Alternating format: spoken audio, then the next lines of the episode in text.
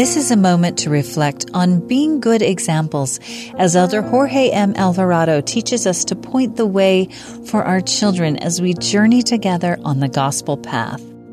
Ultimately, everything God invites us and commands us to do is the expression of His love for us and His desire to give us the blessings reserved for the faithful. We cannot assume that our children will learn to love the gospel on their own. It is our responsibility to teach them. As we help our children learn how to use their agency wisely, our example can inspire them to make their own right choices. Their faithful living will in turn help their children to know the truth of the gospel for themselves. A story is told of a woman who was upset that her son was eating too much candy. No matter how much she told him to stop, he continued to satisfy his sweet tooth. Totally frustrated, she decided to take her son to see a wise man who he respected.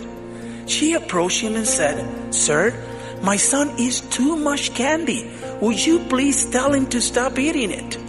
He listened carefully, then said to the son, Go home and come back in two weeks.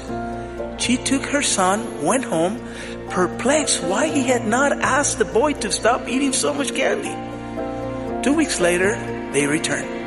The wise man looked directly to the boy and said, Boy, you should stop eating so much candy.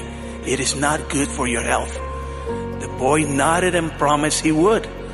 The mother asked, Why didn't you tell him that two weeks ago? The wise man smiled. Two weeks ago, I was still eating too much candy myself.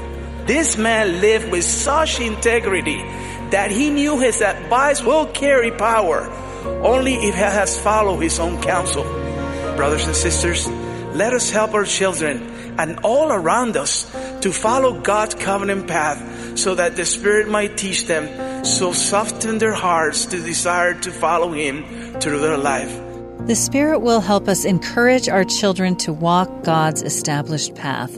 That was an excerpt from Elder Jorge M. Alvarado's talk after the trial of our faith. This is a moment to reflect.